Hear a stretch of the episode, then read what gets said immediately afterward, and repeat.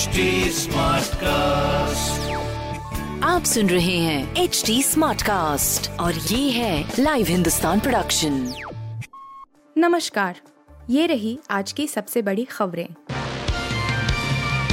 राज्यसभा चुनाव भाजपा की बड़ी जीत विपक्ष को हरियाणा महाराष्ट्र में झटका। भाजपा ने चार राज्यों में से तीन में जीत दर्ज की जहाँ 16 राज्यसभा सीटों पर करीबी मुकाबला हुआ। कांग्रेस ने राजस्थान में तीन सीटें बरकरार रखी, लेकिन हरियाणा में उसे झटका लगा। महाराष्ट्र में सत्तारूढ़ गठबंधन को झटका लगा है। महाराष्ट्र, कर्नाटक, राजस्थान और हरियाणा में बड़े झगड़े हुए, जिसमें तीन राज्यों से क्रॉस वोटिंग की खबरें आईं।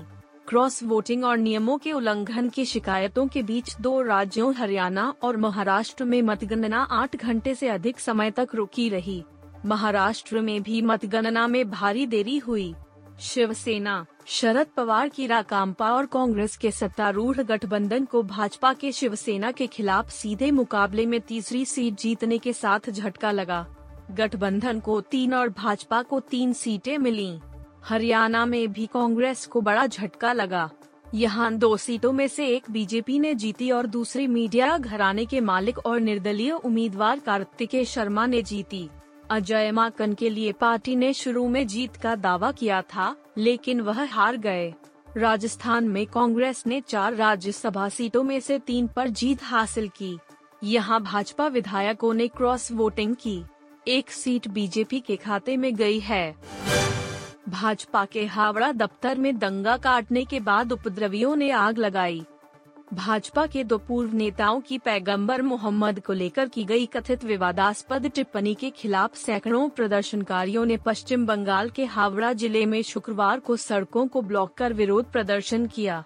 इस दौरान उपद्रवियों ने भारतीय जनता पार्टी के दफ्तर में तोड़फोड़ के बाद आग लगा दी। लोगों ने हावड़ा खड़गपुर रेल मार्ग पर दासनगर रेलवे स्टेशन के पास भी विरोध प्रदर्शन किया। हावड़ा में तनावपूर्ण हालात को देखते हुए 13 जून सुबह छह बजे तक इंटरनेट सेवाएँ बंद कर दी गई हैं।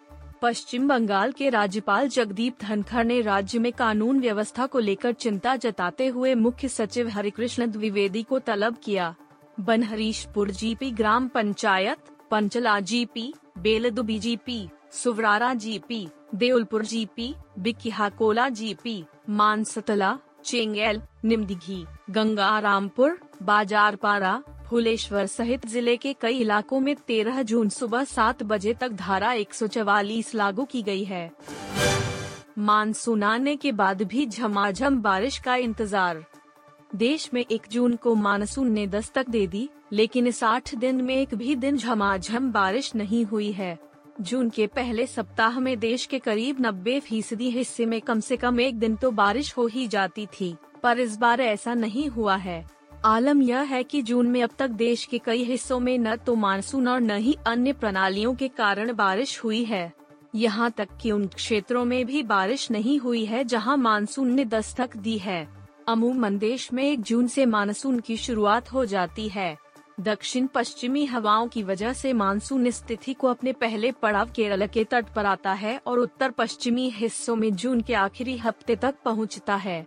ऐतिहासिक रूप से ऐसा प्री मानसून या मानसून के पहले पहुँचने के कारण होता है।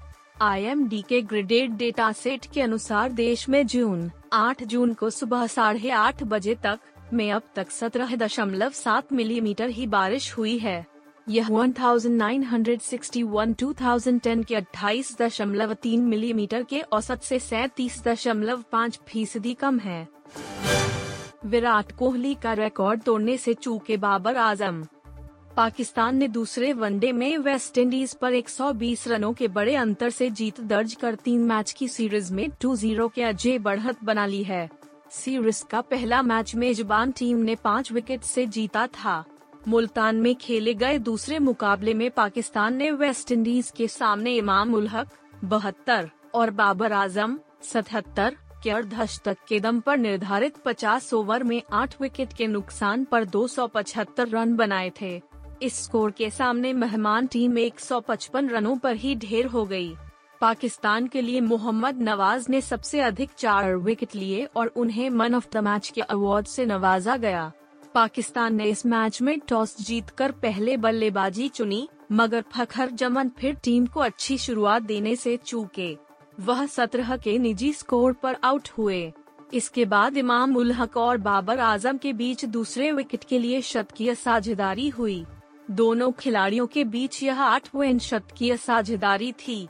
मगर इस साझेदारी का अंत निराशाजनक अंदाज में हुआ। तालमेल की कमी के कारण इमाम उल हक रन आउट हुए। क्या मैं यह रिज़र्व करता था ड्रग्स केस में? एनसीबी अधिकारी से बोले Aryan Khan. Cruise drugs case में नार्कोटिक्स कंट्रोल ब्यूरो एनसीबी ने आर्यन खान को क्लीन चिट दे दी है। आर्यन को बीते साल अक्टूबर में गिरफ़्तार किया गया था। वह करीब एक महीने तक जेल में थे। शाहरुख खान का बेटा होने के नाते उनकी गिरफ्तारी उस वक्त की सबसे बड़ी खबरों में थी।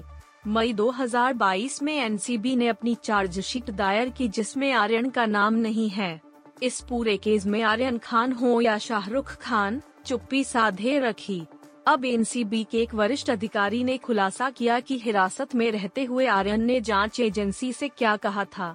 एनसीबी के उप निदेशक ऑपरेशंस संजय सिंह ने इस मामले की जाँच के लिए गठित विशेष जाँच टीम एस का नेतृत्व किया। उन्होंने जाँच के शुरुआती दौर में आर्यन के साथ साथ अन्य आरोपियों से भी बातचीत की थी। हाल ही में उन्होंने खुलासा किया कि आर्यन ने उनसे पूछा था कि क्या वह इस ट्रीटमेंट को डिजर्व करते हैं जो उन्हें मिला। आर्यन ने कहा, सर, आप मुझे अंतर्राष्ट्रीय ड्रग तस्कर के रूप में दिखा रहे हैं जैसे कि मैं ड्रग्स तस्करी को फाइनेंस करता हूँ। क्या ये आरोप बेतुके नहीं है? उन्हें उस दिन मेरे पास से कोई ड्रग्स नहीं मिला और फिर भी मुझे गिरफ़्तार कर लिया। आप सुन रहे थे हिंदुस्तान का डेली न्यूज़ रैप जो एच टी स्मार्टकास्ट की एक बीटा संस्करण का हिस्सा है। आप हमें फेसबुक ट्विटर और इंस्टाग्राम पे एट एच टी या podcasts@hindustantimes.com पर ईमेल के द्वारा सुझाव दे सकते हैं। आप सुन रहे हैं एच डी स्मार्ट कास्ट और ये था live Hindustan production HD Smartcast.